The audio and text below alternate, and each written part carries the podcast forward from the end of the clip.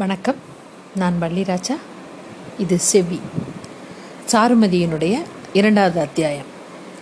ஆற்றின் போக்குக்கு ஏற்ப தெப்பம் மிதப்பது போல் விதியின் போக்குக்கு ஏற்ப வாழ்க்கை வழி நட வழி நடக்கும். தனியன் பூங்குன்றனார். சுபா சுபாவோட அறைக்குள் அறைக்குள்ளே வந்து மெதுவாக கதவை திறக்கிறா சாருமதி. உள்ளே திறந்து பார்க்குறா. இருட்டாக இருக்குது க ரூமே இருட்டாக இருக்குது ஏசி. ஏசி பார்த்தா அப்படி ஒரு பயங்கரமான குளிர் உள்ள. அதில் உள்ளே வந்து மங்கலாக தெரியுது. அதில் ஒரே குப்பை குளம் துணியெல்லாம் இறஞ்சி கிடக்கு. மெதுவாக அந்த சுச் அந்த செவரில் சுவிட்சை தேடுறா. தேடி தொட்டதோடனே சுவிட்ச் போட்டவுடனே அரை எங்கே பளீர்னு ஒரு வெளிச்சம் வந்தோடனே அந்த வெளிச்சம் வந்த அடுத்த வினாடி வீல்னு ஒரு சத்தம். கட்டில் துணி குவியலுக்கு நடுவில் இருந்து அவள் எந்திரிச்சு உட்கார்றா. கலைஞ்ச தலை. கண்ணை சுற்றி கருவளையம். அழுக்கான நைட்டி ஏய் யாருடி நீ?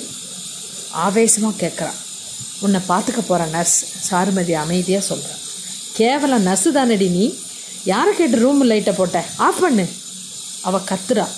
சாரு வந்து கொஞ்சம் பயப்படுறான் ஆனால் அதை வெளிக்காட்டிக்கலாமல் இந்த நர்ஸு தான் இனிமேல் உன் கூடயே இருக்க போகிறேன் அப்படின்னு சொல்லி கட்டில் நோக்கி வரா. ஏ கிட்ட வராத வந்தால் உன் மண்டை உன் மண்டை உடஞ்சிரும் அப்படின்னு மருந்து பாட்டில் தூக்கி வீசுதான் அது சிலீர்னு கீழே உடஞ்சி விடுது சாருக்கு சாருமதிக்கு கொஞ்சம் கொஞ்சம் பத பதப்பாயிருது ஏன் இப்படி கோவப்படுற?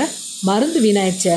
ஓகே இப்போ நான் போகிறேன் ஆனால் நாளையிலேருந்து உன்னை பார்த்துக்க போகிறேன் என் பேர் சாருமதி. நீ சாருனே கூப்பிடலாம்.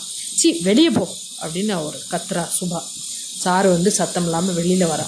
கீழே ஹாலில் சிவகுருவோட சிவகுருவும் விசாலாட்சியும் இருக்காங்க சார்வை பார்த்தா என்னம்மா முடிவு பண்ணியிருக்க? அப்படின்னு திருப்பி கேட்குறாரு நாளைக்கு காலையில் எட்டு மணிக்கு நான் இங்கே இருப்பேன் சார் அப்படின்னு சொல்கிறான் அவங்க ரெண்டு பேருக்கும் ஒரே மகிழ்ச்சி. விசாலாசி இனிமேல் சிவாவை பற்றின கவலை கொஞ்சம் குறைஞ்சிரும்னு நினைக்கம்மா அப்படின்னு சொன்னோன்னே சிவகுருவும் க அப்படி தலையாட்டி ஆமான்னு சொல்கிறார் சிவகுரு அங்கேருந்து அவ சாருமதி அங்கேருந்து விடைபெறா விடைபெற்று வெளியே வரா. ஆனந்த மகால் அந்த ஆனந்த மகால் அவள் வாழ்க்கையில் என்னென்ன மாற்றங்களெல்லாம் கொண்டு வரப்போகுதுன்னு அவளுக்கு தெரியலை. வேலை கிடச்ச நிம்மதியில் வீட்டுக்கு வரா மறுநாள் வீட்டுக்கு வந்து அவங்க அம்மாட்ட விஷயத்தெல்லாம் சொல்லலாம் அவங்க அம்மாவுக்கு வந்து கொஞ்சம் குழப்பமாக இருக்குது இருந்தாலும் சரின்னு சொல்லிட்டு ஏன் இப்படி டல்லாக இருக்கேன்னு கேட்குறான் அப்போ அவங்க அம்மா சொல்கிறான் நீ ஹாஸ்பிட்டலில் வேலைக்கு போன போது ஒன்றும் தோணலைம்மா.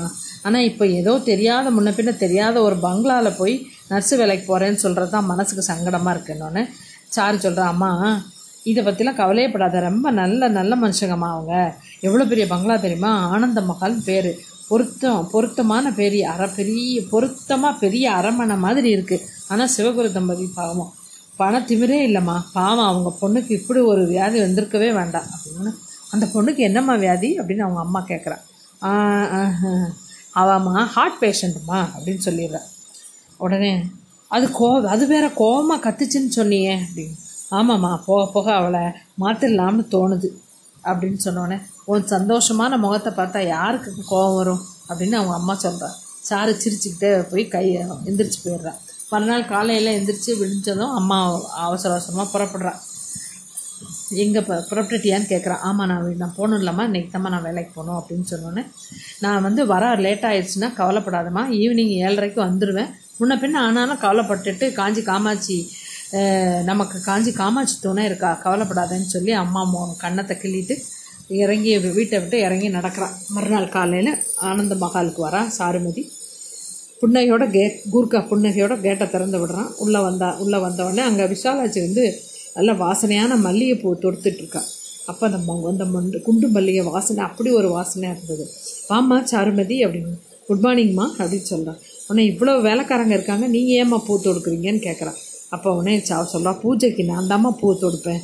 எனக்கு வேறு யாரையும் நான் தொடுக்க விட மாட்டேன். எனக்கு அப்போ தான் நிம்மதி அப்படின்னு சொன்னோடனே இந்த பூவெல்லாம் அப்படின்னு நீ கேட்கணும் நம்ம தோட்டத்தில் பூத்ததுமா? வீட்டுக்கு பின்னால் இருக்குது ஒரு நாள் போய் பாரு. ஓ சரிம்மா. நான் இப்போ மாடிக்கு போகிறேன் என்ன நடந்து போகிறவள விஷாலாட்சி எந்திரிச்சு வந்து சுபா வந்து எப் என்ன பேசினாலும் நீ மனசில் வச்சுக்காதம்மா அப்படின்னு பரிவாக சொன்னேன் சாரு சிரிச்சுக்கிட்டே நான் பார்த்துக்கிறேம்மா கவலைப்படாதீங்க. என்று மாடிப்படிக்கு வரா. மனதில் ஒரு ஆனால் ஒரு ப பதட்டம் இருக்க தான் செய்து இருந்தாலும் மெதுவாக வந்து அந்த அறைக்கு வந்து உள்ளே வரா. அப்பவும் அதே அற அலங்கோலமாக அப்படியே இருக்கார். நேற்று இரவு பார்த்த அந்த சாப்பாடு ஒரு தட்டில் காஞ்சு போய் அப்படியே கிடக்குது. லைட்டை போட உடனே ஏ லைட்டை போடாதேன்னு திருப்பி கத்துறா. உடனே சாருமதி வந்து வெளிச்சம் இல்லாட்டி நான் எப்படி என் வேலையை செய்கிறது அப்படின்னு கேட்டுகிட்டே வந்து சுபா கட்டில்கிட்ட வரா. சுபா வந்து ஆத்திரத்தோட பக்கத்தில் இருந்த கண்ணாடி டம்ளரை எடுத்து சாரு முகத்தை பார்த்து தூக்கி வீசுகிறான் வீசினோடனே அது டம்ளர் வந்து நெற்றியில் பட்டு அது கீழே விழுந்துருது. சில நொடையில் ர- ரத்தம் வந்து நெற்றியில் அப்படியே கொஞ்சம் கொஞ்சமாக கசியுது. சாரு வந்து தன்னோட கையால் அதை நெத்தியை பிடிச்சிக்கிட்டு புன்னகையை புன்னகையோடு ஆத்திரம் திருந்துச்சா அப்படின்னு சொல்லிட்டு சுபாவின் தோலை தொட்டதும் சுபா ஆ என்று அலறி மயங்கி விழுந்துடுறா. சாரு வந்து கண்ணாடி முன்னால் போய் நின்று நெற்றியை பார்க்க லேசான காயம்தான் அப்படின்னு நினச்சிட்டு அதுக்கு ஒரு பிளாஸ்டரி ம மருந்து வச்சு ஒரு காயத்தில் ஒரு பிளாஸ்டரி போட்டுட்டு சுபாவை நேராக படுக்க வைக்கிறான். தலையை வாரி போனிடைல் போட்டு முகத்தை தொடச்சி பவுடர் பூசி பொட்டு வச்சுட்டு கட்டில் ஒழுங்கு பண்ணி அறையை சுத்தம் பண்ணி சுத்தம் பண்ணதுக்காக வேலைக்காரியை கூப்பிட்றா. என்னம்மா நெத்தியில் காயன்னு அந்த புள்ள சின்னம்மா அடிச்சிடுதா? அப்படின்னு அந்த வேலைக்காரி கேட்கா. ஆமாம் சீக்கிரம் ரூமை சுத்தம் பண்ணு. அவ இம்மா அது கத்துமா சுபா இப்போ ம சுபா இப்போ மயக்கத்தில் இருக்கா. சீக்கிரம் ரூமை சுத்தம் பண்ணிவிட்டு அவளுக்கு ஆரஞ்சு ஜூஸ் மட்டும் கொண்டு வா. அப்படின்னு சொன்னோன்னே சரிம்மான்னு வேக வேகமாக அது ரூமை சுத்தம் பண்ணிவிட்டு போகிறா அப்போ உடனே வந்து வேக வேகமாக வந்து க்ளீன் பண்ணி கொண்டு க்ளீன் பண்ணிட்டு போயிடுறாங்க. நீங்கள் என்னை கூப்பிடனா இங்கே ஒரு சுவிட்ச் இருக்குமா? அது கூப்பிட்டீங்கன்னா எனக்கு கிச்சனில் கேட்கும் நான் வந்துடுவேன்னு வேலைக்காரி சொல்லிட்டு போயிடுறேன் சுபா வந்து கண் விழிச்சு பார்க்க அங்கே ஊதுபத்தியோட வாசம் பளிச்சுன்னு இருக்க ரூமு இது புதுசாக இருக்குது அவளுக்கு. இது என் ரூம் தானா? எழுந்து உட்காந்து கேட்குறா. என் ரூமா இது? அப்படின்னு கேட்குறா. அவனே அம்மா புது இடமா தெரியுது. ஜார் சாருமதி வந்து ஜூஸ் டம்ளார் எடுத்து வந்து கொடுக்கா. நீ பயந்து ஓடிருப்பேன்ல நினச்சேன். அடி வாங்கியும் புத்தி வரலல்ல? அப்படி. ஓகே இந்த ஜூஸை குடி அப்படின்னு சாருக்கா வேண்டாம் எனக்கு அப்படின்னு சொல்கிறேன் நேற்று நீ நைட்டு நீ சாப்பிடல டயர்டாக இருக்கும். சம் சம்பளத்துக்கு தானே வேலை பார்க்குற? அப்புறம் ரொம்ப அக்கறையாட்டம் நடிக்கிற? அப்படின்னு சுபா கோபமாக சொல்கிறேன் சம்பளத்துக்கு வேலை பார்த்தாலும் சின்சியராக பார்க்கணுன்னு நினைப்பேன். என்கிட்டலாம் நடக்காது. சரி ஜூஸை குடிச்சிட்டு சண்டை போடுன்னு சுபாவுக்கு ரொம்ப ஆத்திரம் வந்து ஜூஸ் டம்ளரை வாங்கி தூக்கி எறிஞ்சிடுறான். ஜூஸ் வேண்டாமா? வேறு என்ன வேணும் சொ சாப்பிட? விஷம் இருந்தால் கொடு. நிம்மதியாக போயிடுறேன். ரெண்டு முகத்தை முடிக்கிட்டு குலுங்கி அழுதா. சாரு ம சாரு மதிக்கு ரொம்ப பாவமாக இருந்துச்சு அவளை பார்க்கறதுக்கு. சரி நான் அலட்டணும்னு பேசாமல் பக்கத்தில் இருந்த சேரில் உட்காந்துட்டேன் பத்து நிமிஷத்தில் சா சின்ன விசும்பலாக மெதுவாக தலையை நிமித்தி பார்க்குறா சுபா. சாரு பொண்ணையோட சரி ட்ரெஸ் மாற்றிக்கலாமா எனக்கு ஒரு துவைச்ச நைட்டி எடுத்துகிட்டு வந்து கொடுக்குறா சுபா முகத்தில் ஆச்சரியம். இருந்தாலும் கடுமையான குரல் யாருமே இந்த ரூமில் இவ்வளோ நேரம் நின்னதில்லை. ஓ அப்படியா? இங்கே என்ன சிங்கம் புலியா இருக்குது இல்லை பேய் பிசாசு இருக்கா? தேவதை மாதிரி நீ தானே இருக்க? சுபா முகத்தில் கடுகடுப்பு கொஞ்சம் மாறிச்சு. ஐஸ் வைக்கிறியா?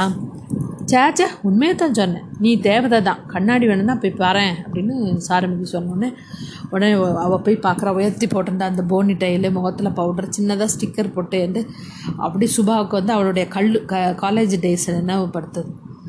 அப்போ அவன் எவ்வளவு சந்தோஷமாக இருந்தான் அந்த நாளில் அப்படின்னோடனே கோவம் வரும். அப்போ இப்போ இப்படி ஆயிட்டேன்னு நினச்ச உடனே அவள் டக்குன்னு அந்த கண்ணாடி எடுத்து தூக்கி எறியுது. அது உடஞ்சி சதறது உடனே சாருமதி சொல்கிறா இன்றைக்கி இவ்வளோ உடைச்சது போதும் மற்றதை நாளைக்கு வச்சுக்கலாம். என்னதும் சுபாக்கு கொஞ்சம் சிரிப்பு வருது.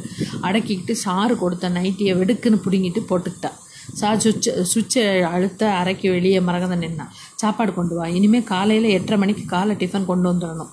சரிம்மா என்று போகிறா காலை டிஃபனாக பொங்கல் சட்னி சாம்பார்லாம் வருது. ஒரு ஸ்பூனில் சார்மதி எடுத்து சுபா வாயருக கொண்டு போகும்போது நான் என்ன குழந்தையா? ஊட்டுற? அப்படின்னு அவள் கேட்குறான் இப்போ உனக்கு இருக்கிற கோவத்தில் சரியாக சாப்பிட மாட்டேன். நான் கொடுத்தா வேறு வழி இல்லாமல் சா கொஞ்சமாவது சாப்பிடுவேன் உடனே சுபா சொல்ல நீ பெரிய இவ என்றபடி வாயை திறந்து சாப்பிட ஆரம்பிக்க பாதி சாப்பிட்டதும் சுபா போதும் என்று கை காட்டினான் இன்னும் கொஞ்சம் ஏய் டார்ச்சர் பண்ணாத. தட்டை எடுத்துகிட்டு போயிடு என்று சுபா ஆத்திரமா கத்த சாருமதிக்கு சரி வெளியே இந்த தட்டை வச்சுட்டு வெளியே ரூமுக்கு வெளியே போய் தட்டை வச்சுட்டு சுபா சாப்பிட வேண்டிய மருந்து மாத்திரையெல்லாம் எடுத்து வைத்தான் உடனே சுபா கேட்கா உன் பேர் என்ன சொன்ன? உடனே சாருமதி. ஓ நீ இதுக்கு முன்னால் நர்ஸாக இருந்தியா? இப்பவும் உனக்கு நர்ஸு தான்? அப்படி. இந்த வீட்டு பெரியவங்க செய்த ஏற்பாடா? எல்லாம் உன் நல்லதுக்கு தானே சுபா அப்படின்னு கேட்க சுபா கடகடன்னு சிரிச்சிட்டு என் நல்லதுக்கா? பைத்தியம். தனி அறையில் கிடந்து நான் செத்துட்டு அவங்க மேலே கவனிக்கலைங்கிற பழி வந்துடும்ல? அதுக்காகத்தான் உன்னை வேலைக்கு வச்சுருக்காங்க. சாருமதி தப்பாக நினைக்காத சுபா. என்றதும் கோவமாக அவளை கையை வந்து. நீ என்ன பார்த்துக்க வந்து என்ன பார்த்துக்க வந்தியா? அவங்களுக்கு வக்காலத்து வாங்க வந்தியா? அப்படின்னு கேட்குறான் சாரு பதில் பேசலை. சுபா எதிரே இருந்த டிவியை ஆன் பண்ணி கட்டில் சாய்ந்தபடி ரிமோட்டை சேனல் ரிமோட்டில் சேனலை மாற்றியபடிக்கிட்டே பார்த்துட்டே இருக்கா. சாரு சாரு கொஞ்சம் கொஞ்ச நேரம் கழிச்சிட்டு மனசுக்கு பிடிக்கலைன்னா ஏன் டிவி பார்க்கணும் அதை நீ சொல்லாத. உனக்கு பிடிக்கலைன்னா வெளியே போயிரு அப்படின்னு சொல்லி. சாரு எழுந்து வெளியே வர. பாவம் மனசால் ரொம்ப அடிபட்டிருக்கா. இவ்வளோ பெரிய வீட்டில் பரிவாக பேச நடக்க யாரும் முயற்சியே பண்ணலை அவகிட்ட. அதான் அவள் இப்படி இருக்கா. அப்படின்னு நினச்சிட்டு ஒரு வழியாக மதியம் சாப்பிட வச்சு மருந்து மாத்திரை கொடுத்து அவளை தூங்கி வச்சு மறுபடியும் அவள் கூட தர்க்கம் பண்ணி அவளுக்கு இரவு சாப்பாடு எடுத்து வச்சு மருந்து மாத்திரையெல்லாம் எடுத்து கொடுத்துட்டு ஒரு வழியாக அங்கேருந்து கிளம்புறான் சிவகுருவுடைய தம்பதிகளுடைய அஹ், நான் சா சாறு நெற்றியில் காயம்பட்டிருக்க பிளாஸ்திரியை பார்த்துட்டு ப பயந்து என்னம்மாச்சுன்னு கேட்குறாங்க ஆனால் ஒன்றும் இல்லை ஒன்றும் இல்லைன்னு சொல்லிட்டு வீட்டுக்கு புறப்படுறான் அடுத்த எபிசோடில் பார்க்கலாம். நன்றி வணக்கம்.